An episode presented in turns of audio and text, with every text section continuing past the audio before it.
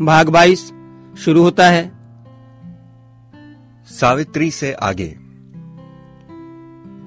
इस दुनिया में कुछ रिश्ते संबंध साधारण व्याख्याओं से परे होते हैं। माँ पिताजी का संबंध मेरे लिए सदा ही आदर्श रहा है। दुनियादारी निभाते हुए भी वे पति पत्नी के संबंध के उस स्तर तक पहुँच गए थे जहाँ शायद बिरला ही कोई पहुँचता हो। वैवाहिक जीवन में अंतिम परिपक्व स्तर तक पहुँचने के लिए कई मंजिलें तय करनी होती हैं। हर पड़ाव अपने आप में एक आवाहन होता है। हर स्तर पर आपकी परिपक्वता में वृद्धि होती है। सांसारिक जीवन की इन सभी परीक्षाओं को सफलतापूर्वक पार कर जो उस आखिरी मुकाम तक पहुँचता है, वही शायद सच्चे अर्थों में गृहस्थाश्रम को जीता है। उस अवस्था में शारीरिक अस्तित्व या शारीरिक संबंध गौण हो जाते हैं। वहाँ तो होता है आत्मा का आत्मा से तथा दोनों आत्माओं का उस एक परमात्मा से मिलन।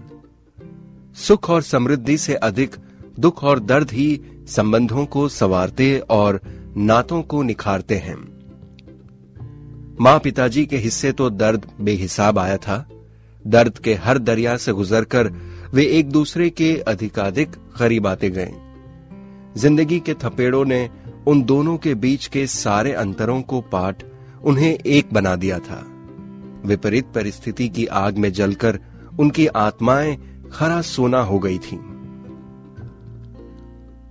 पति पत्नी दोनों की अपनी अपनी अलग सोच, विचार, भावनाएँ तथा संस्कार होते हैं। अपना पृथक अस्तित्व बनाए रखकर भी न सिर्फ़ स्वयं को बल्कि पूरे परिवार को किस तरह एक सूत्र में बांधे रखा जाता है, इसका जीवंत उदाहरण माँ और पिताजी थे। मतभेद उनमें भी होते थे, पर वे केवल उस क्षण तथा उस बात तक सीमित होते थे। किसी एक बात या स्थिति से किसी व्यक्ति के संपूर्ण व्यक्तित्व को नहीं आका जा सकता। हज़ारों लाखों स्थितियों के ताने बाने से व्यक्ति बनता है। जीवन साथी को उसकी सारी अच्छाई और बुराई सहित स्वीकार करना ही वास्तविक अर्थों में वैवाहिक संबंधों को निभाना है। यही मैंने माँ पिताजी से सीखा है। जीवन के अंतिम क्षणों तक इस जोड़े ने इसी आदर्श को बनाए रखा। जीवन के प्रति उनका दृष्टिकोण बहुत उदात एवं उदार था। नियति ने सदा उनके पथ में कांटे ही बोए, पर फिर भी ना तो पिताजी की ईश्वर में आस्था डगमगाई ना ही माँ की अपने आराध्य गुरु के प्रति श्रद्धा ही कम हुई। ज़िंदगी ने हमारे साथ अन्याय किया है, ये ख्याल भी उनके मन में कभी नहीं आया। जीने के प्रति उनके मन में अनास्था या अनासक्ति पैदा नहीं हुई। दुख और दर्द को भी जीवन का अविभाज्य अंग समझकर अपना लिया। संकट और बाधाओं को ईश्वर का अन्याय, किस्मत की लकीरें या पूर्व जन्म के कर्म समझकर कभी नहीं कोसा। वरन उन्हें ईश्वर की दी हुई परीक्षा और ज़िंदगी द्वारा दिए हुए आह्वान समझकर धैर्य और दृढ़ता से मुकाबला किया। जीवन के अंतिम वर्षों में पिताजी को कई शारीरिक व्याधियों ने आ घेरा था। उन्हें दो बार दिल का दौरा पड़ चुका था। पार्किंसोनियन की तकलीफ़ से उनके हाथ पाँव अस्थिर हो चुके थे। तथा फेफड़ों में अस्थमा भी बढ़ चला था। ढलती उम्र में भी इस ज़िंदा दिल इंसान ने कभी इन बीमारियों के समक्ष घुटने नहीं टेके। हमारे एक शब्द मात्र से हमारा कोई भी कठिन से कठिन काम क्यों न हो, वे एक पाँव पर तैयार हो जाते थे। उन्हें अपनी बीमारियों से पीड़ित शरीर का ख्याल भी नहीं आता था। अपने जीवन में वे एकमात्र लक्ष्य लेकर चले थे कि प्रकृति ने उनकी संतान को जो कुछ नहीं दिया वो सब वे अपनी कर्तव्य परायणता से उन्हें दिलाकर रहेंगे। अपनी इस भीष्म प्रतिज्ञा में वे सफल भी खूब रहे। पति की इस तपस्या में एक सच्ची सहचरी की भांति माँ भी हर कदम पर उनके साथ रही। पिताजी ने कभी भी उन्हें हीन या हेय दृष्टि से नहीं देखा। उन्होंने सदा माँ को समानता और आदर का स्थान दिया। कोई भी कार्य वे दोनों एक दूसरे से मंत्रणा किए बिना नहीं करते थे। उनके बीच हर पल साझा था, कोई रहस्य या कोई मनमुटाव नहीं था। विवाह के इन पचास वर्षों में वे संयम, सहयोग और सहजीवन के उस परम चरण तक पहुँच चुके थे, जहाँ से ना उन्हें प्रकृति अलग कर सकती थी और ना ही संसार का सृष्टा। सच कहूँ तो माँ पिताजी ऐसे लोगों की श्रेणी में आते थे जो संसार और आध्यात्म दोनों ही को समान रूप से निभाते हैं। मेरे विवाह के समय तक पिताजी की शारीरिक बीमारियाँ काफ़ी बढ़ चुकी थीं। सांसारिक इच्छाओं में मेरा विवाह देखने की प्रबल इच्छा उनके मन में थी, जो पूरी हो गई। 9 जून उन्नीस सौ अट्ठानवे को उन्हें दिल का दौरा पड़ा और उन्हें अस्पताल में भर्ती किया गया। मुझे सारणी खबर की गई तो मैं तुरंत उनके पास पहुँच गया। कुछ दिनों से अस्पताल ही में उनका अस्थमा भी बहुत बढ़ गया। दोनों व्याधियों से जूझते हुए उनकी हालत दिन प्रतिदिन बिगड़ती ही गई। स्थिति यहाँ तक बिगड़ी कि उन्हें अति दक्षता विभाग में दाखिल करना पड़ा। मैं और वैशाली दिन रात उनके करीब रहते थे। वैशाली ने एक बेटी की भांति उनकी सेवा शुश्रूषा की। अक्सर हाथ पकड़कर उसे अपने पास बिठा लेते और उनके द्वारा ही सिखाया हुआ सिंधी भजन सुनाने को कहते, जिसमें ईश्वर से कहा गया है कि इस अकिंचन का हाल आप भली भांति जानते हैं। मेरा जो कुछ भी है, वो आपका ही दिया हुआ है। अतः मैं संपूर्ण रूप से स्वयं को आपके चरणों में समर्पित करता हूँ। भजन सुनते सुनते उनकी आँखों से समाधान के आँसू टपकने लगते और वे अपनी बेटी की गोद में सिर रख निद्राहीन हो जाते। जैसे जैसे दिन बीते, सांसारिक सुधी कम होती गई। डॉक्टर जब भी उन्हें देखकर निकलते तो उनके चेहरे पर अजीब सी चिंता की रेखाएँ होती थी। हम बिना पूछे ही सब कुछ समझ जाते। अस्पताल के उस कक्ष में मानो मौत का ही साम्राज्य था। वहाँ मौत दबे पाँव नहीं, बल्कि अपने संपूर्ण विभत्स रूप में तांडव करती थी। उन दो हफ्तों में क्या नवजात शिशु, क्या खिलता यौवन और क्या जर्जर वृद्धत्व सबको मृत्यु का ग्रास बनते हुए देखा। यूँ तो मृत्यु हर एक के लिए अवश्यम भावी है, पर हर दिन, हर पल पास आते यमदूतों की आहट सुनना बहुत दुष्कर कार्य है। अब तक हम सब भली भांति जान गए थे कि पिताजी का अंतिम समय अब दूर नहीं था। उनकी शारीरिक पीड़ा अब देखी नहीं जा रही थी। शरीर में स्थान स्थान पर चुभोई सुइयाँ तथा डाली गई नलियाँ उन्हें छलनी किए डालती थीं। ऐसी अवस्था में भी उनके चेहरे पर एक अलौकिक धैर्य, समाधान और शांति के भाव थे। माँ अक्सर उनकी पीड़ा देख अस्वस्थ हो जाती थी। संसार की किसी भी स्त्री के लिए उसका सुहाग सर्वाधिक मूल्यवान धरोहर होती है। उसके लिए वैधव्य से बड़ा दुर्भाग्य कोई नहीं होता। हर स्त्री चिर सुहागन होने की ही कामना करती है। माँ पिताजी तो मानो दो शरीर और एक प्राण थे। उनकी ओर देखकर यूँ लगता था, मानो वे किसी की प्रतीक्षा में हैं। जाने क्या पूछती थी वे आँखें। जीवन भर उन्होंने अपना हर कार्य और हर निर्णय माँ के साथ मशविरा करके ही किया था। अब भला अपनी चीर सखी से बिना अनुमति लिए वे कैसे चल देते अंतिम सफ़र पर? जीवन भर जिस अनकहे और अलिखित नियम को उन्होंने पाला था उसे वे अंतिम समय में कैसे तोड़ते? एक दिन साँझ की बेला में माँ उनके पास गई। उन्होंने उनके कान में कुछ कहा। जब माँ अस्पताल के उस कमरे से बाहर निकली तो उनके चेहरे पर अनेक भावों की सम्मिलित आभा थी। उसमें दुख और विषाद था, समाधान और गर्व भी था, और थे बिछो के आँसू। हम बिना कहे ही समझ गए कि माँ पिताजी को अंतिम प्रणाम कर आई हैं। पिताजी को अस्पताल में पंद्रह दिन हो गए थे। उनकी प्राण ज्योत अब बहुत क्षीण हो चुकी थी। 27 जून उन्नीस शाम के समय उन्होंने मुझे और वैशाली को संकेत से ही पास बुलाया। काफ़ी समय तक वे मेरा हाथ अपने हाथ में लिए रहे। इतने वर्षों से उनके स्पर्श से परिचित था। अतः उनके मुखर मौन को मैं भली भांति समझ गया। बड़ा पुत्र होने के नाते माँ की ज़िम्मेदारी वे मुझे ही सौंप कर जा रहे थे। उसी स्तब्ध मौन में मैंने उनसे तथा ईश्वर से भी प्रार्थना की कि मुझे शक्ति एवं सद्बुद्धि प्रदान करें कि मैं माँ की सेवा कर सकूँ। उस रात उनकी स्थिति बहुत गंभीर हो गई।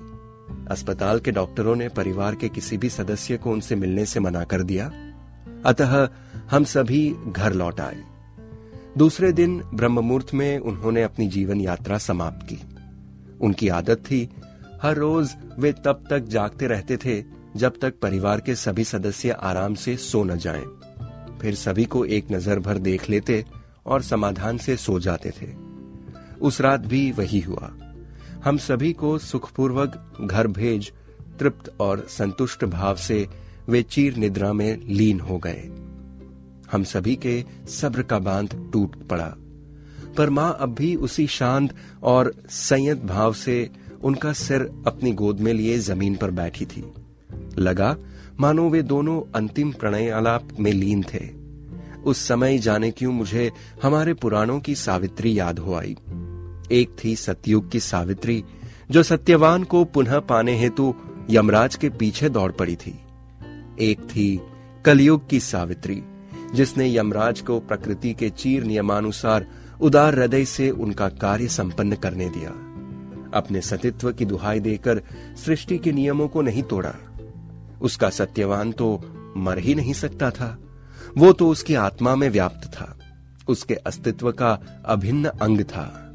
फिर भला रो बिलक कर यमराज के समक्ष गिड़गिड़ाकर क्या वापस लाती? केवल शरीर? वो तो नश्वर है। कलयुग की इस सावित्री का प्यार तो युगों तक कायम रहेगा। आज माँ सतयुग की सावित्री से कितना आगे निकल गई थी।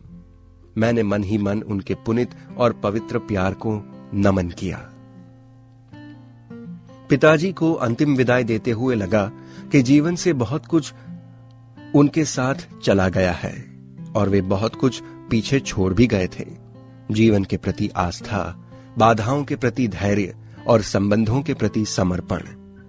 ज्येष्ठ पुत्र के नाते उनकी चिता को अग्नि प्रदान की।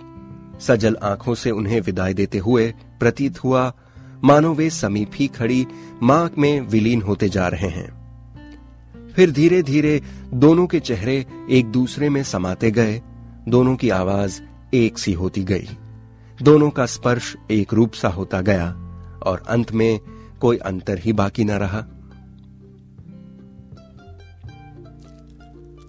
सज रहा संसार। हर नए शहर में कुछ रातें कड़ी होती हैं। हर नए शहर में कुछ रातें कड़ी होती हैं। छत से दीवारें जुदा होंगी तो डर जाओगे। अपने शहर को अलविदा कहकर सारणी में संसार बसाने चल पड़े। गाड़ी से उतरते ही लगा, मानो किसी जंगल में आप पहुँचे हूँ। घर का रास्ता तय करते हुए मन में अनेक शंकाएँ, कुशंकाएँ उठ रही थीं। सतपुड़ा पहाड़ियों के बीच बसे इस छोटे से कस्बे में केंद्रीय विद्यालय के समीप ही डी 112 नंबर का सरकारी आवास मुझे दिया गया था। घर में प्रवेश करते ही मन की स्थिति कुछ अजीब सी हो गई। समय संध्या का था। वैशाली तो आते ही घर की साफ़ सफ़ाई में लग गई, पर मैं बैठा सोचता रहा। नया शहर, अनजान लोग और अनदेखे रास्ते, कैसा होगा भविष्य यहाँ? बहुत अकेला, बहुत उदास महसूस होने लगा। लगा जीवन का बहुत कुछ अपने शहर में ही छूट गया है। यहाँ चारों ओर एक अजीब सी गंध फैली हुई थी। शायद समीप के बिजली के कारखाने से निकलने वाले धुएँ की थी वो। मैं पहले भी कई दफे सारणी आ चुका था, तब भी वो गंध थी। पर आज न जाने क्यों वो मुझे अधिक परेशान कर रही थी। लग रहा था कि किसी के उसी क्षण उस गंध से कहीं दूर निकल जाऊँ, जहाँ वो मेरा पीछा ना करे। अपने देश की मिट्टी की सुगंध सता रही थी शायद। इन्हीं विचारों में खोए खोए न जाने कब अनायास ही आँखें भर भर कर बहने लगी। ऐसे में विचार आया वैशाली का। वो भी तो मेरी ही भांति इस वातावरण में नहीं थी। दुख तो उसे भी होगा अपनी मिट्टी से बिछड़ने का। लेकिन उसने अपनी इन भावनाओं को दरकिनार कर स्वयं को पूरी तरह नए घर और नए संसार को समर्पित कर दिया। मैंने उससे पहला प्रश्न यही किया था कि यहाँ आकर तुम्हें कैसे लग रहा है? उसने जो उत्तर दिया था, वो मैं कभी नहीं भूल सकता। उसने कहा था, मैं अपने घर आ गई हूँ। ज़िंदगी ने जब जब मुझे किसी कठिन मोड़ पर ला खड़ा किया है, तब तब किसी अदृश्य शक्ति ने रास्ता दिखाया है। जब जब अनुत्तरित से लगने वाले प्रश्नों ने परेशान किया है उत्तर उसी अनाम अस्तित्व ने दिए हैं। कौन है वो? संसार के सहस्त्र रूपों में व्याप्त अनादि और अनंत, जिसे हम पग पग पर देखकर भी नहीं देख पाते। आज वही परब्रह्म मेरी अर्धांगिनी के रूप में समीप खड़ा, मेरा हौसला बढ़ा रहा था। सच तो यह है कि मेरी अपेक्षा वैशाली का कार्य अधिक कठिन था। उसे एक नहीं, कई स्तरों पर ज़िंदगी का मुकाबला करना था। हर चेहरा और हर चीज़ नई तो थी ही। जिन परिस्थितियों में उसने सारे परिवार का विरोध सहकर एक विजातीय नेत्रहीन पुरुष से विवाह किया था, उनसे समझौता करना भी आसान काम नहीं था। घर से जब चले थे तो अत्यंत आवश्यक चंद वस्तुओं को छोड़ साथ कुछ भी नहीं लाए थे। अतः सुई से लेकर सुख सुविधाओं के सभी साधन स्वयं ही जुटाने थे। यूँ कहूँ कि एक संपूर्ण नया संसार ही खड़ा करना था तो शायद अतिशयोक्ति ना होगी। फिर मेरी स्कूल की नौकरी भी कुछ इस प्रकार की थी कि मुझे हमेशा ही एक सहायक की आवश्यकता होती थी। विद्यालय के चार पाँच सौ छात्रों के पर्चे और कापियाँ हर रोज ही जांचने होते थे। ये सभी घर बाहर की जिम्मेदारियाँ वैशाली को ही संभालनी थी। मुझे पूरा विश्वास था कि जिस दृढ़ता से उसने मुझे अपना जीवन साथी चुना था उसी आत्मविश्वास से वो जीवन की डगर पर भी साथ चलेगी। हमारे घर के पिछवाड़े ही आदिशक्ति गायत्री देवी का मंदिर तथा गुरुद्वारा था। संध्या के समय मंदिर की आरती तथा गुरुवाणी के स्वरों से वातावरण गूंज उठता था। पहले ही दिन हमने दोनों पवित्र स्थानों को नमन कर अपने नए जीवन में कदम रखा। कुछ समय तक वैशाली मानसिक रूप से काफ़ी अस्वस्थ रही। भावी जीवन को लेकर उसके मन में कई शंकाएँ और सवाल थे। वे अब शायद स्वाभाविक ही थे। वो स्वयं पढ़ी लिखी, सुंदर और सुसंस्कृत कन्या थी। किसी सनेत्र व्यक्ति से विवाह कर वो भी अपनी अन्य सखी सहेलियों सा जीवन जी सकती थी। पर उसने तो अपना वर दुनिया से अलग चुना था। उसे विवाह के बाद उजालों से नहीं, अंधेरों से दो चार होना था। अंधेरों से लड़ना क्या इतना सरल है? दैनंदिन जीवन की कई छोटी बड़ी बातों से उसे अन्य स्त्रियों से अलग होने का आभास हो जाता था। रास्ते पर चलते समय मेरा हाथ पकड़कर ही चलना पड़ता था। दो पहिया वाहन भी उसे ही चलाना पड़ता और मैं पीछे बैठता। स्वतंत्र रूप से विचरण करने की मेरी क्षमता पहले से ही बहुत अच्छी नहीं रही है। मैं पहले ही उल्लेख कर चुका हूँ कि बचपन से ही मानसिक और शारीरिक रूप से आधार ढूँढने की प्रवृत्ति वाला रहा हूँ। मेरे इस स्वभाव की वजह से भी कई बार वैशाली को अजीब स्थितियों का सामना करना पड़ता था। उदाहरण के लिए, मुझे नाई की दुकान ले जाना जहाँ प्राय स्त्रियाँ नहीं जाया करती, या फिर पुरुषों के किसी सार्वजनिक शौचालय तक पहुंचाना आदि। लोगों की अजीब निगाहों का सामना करके कई बार वो तिलमिला उठती थी। उसके मन में एक स्वतंत्र एवं स्वावलंबी जीवन जीने की आकांक्षा बहुत पहले से थी। उस वक्त वो एक गृहिणी का जीवन परावलंबी, नीरस और घुटन भर समझती थी। उसकी इच्छा थी कि वो भी नौकरी कर स्वतंत्र रूप से अर्थोपार्जन करे। किंतु उस छोटे स्थान में कोई प्रतिष्ठित नौकरी मिलना आसान बात नहीं थी। और मैं ये नहीं चाहता था कि वैशाली दूर के किसी शहर में जाकर नौकरी करे। मेरी अपनी मान्यता रही है कि केवल पैसा कमाने के उद्देश्य से यदि पति पत्नी एक दूसरे से अलग रहने लगे तो ऐसा वैवाहिक जीवन अपना अर्थ ही खो बैठता है। उस शुरुआती दौर में मेरी इस सोच से समन्वय बिठा पाना वैशाली के लिए कुछ कठिन हो रहा था। इसके अलावा उसे अपने परिवारजनों की उपेक्षा और अनादर का भी ख्याल आता था। विवाह के कई वर्षों बाद तक वो अपने परिवार से मिली तक नहीं थी। ऐसे में वो भला क्यों कर बेचैन ना होती? अक्सर ही अपनों को याद कर उसकी आँखें सजल हो उठती थीं। भाग बाईस, समाप्त होता है